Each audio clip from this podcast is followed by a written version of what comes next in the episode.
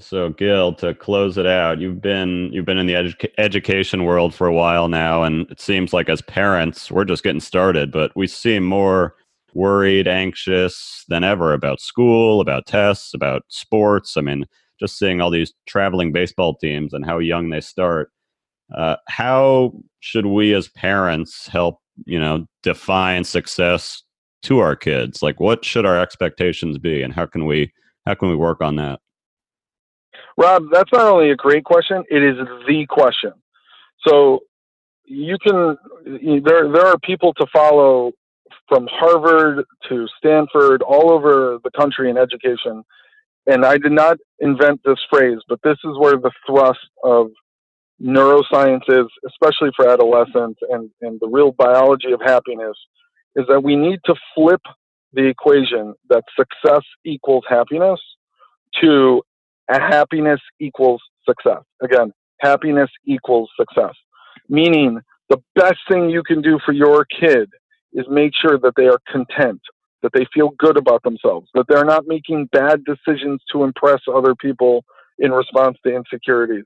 Look for their signs of depression and anxiety. You know, care more about the hours of sleep they get than the grade they get in sixth grade.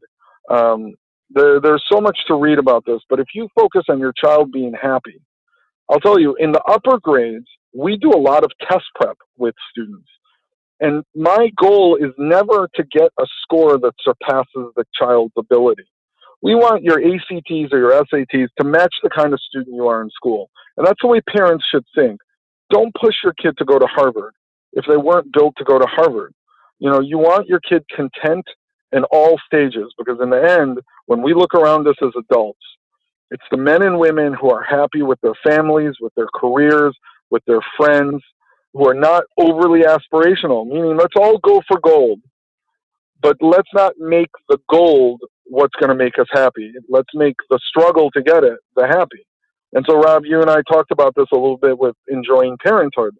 Parenthood is challenging, and we're not just going to enjoy it when our kids get to their wedding or to their college graduation. We're going to enjoy it throughout. So let's let our kids enjoy their life throughout. If your focus is, if the, if the question you're asking each other when you're raising your children together is are they happy right now? Then you're moving in the right direction. I see it all the time. College campuses lose a huge percentage of their kids after freshman year because these kids have just chosen the wrong place for the wrong reasons. And by the way, also stop thinking about college as the goal for K through 12. Make your kid a happy kid and teach them how to make wise decisions that don't put them in situations that are going to cause them to be unhappy. And that is the formula that I am aggregating a lot of research from a lot smarter people than me and funneling it into what I see every day. A happy B student who goes to a great state college is going to have a much more successful life than a kid struggling with anxiety all the way to Harvard.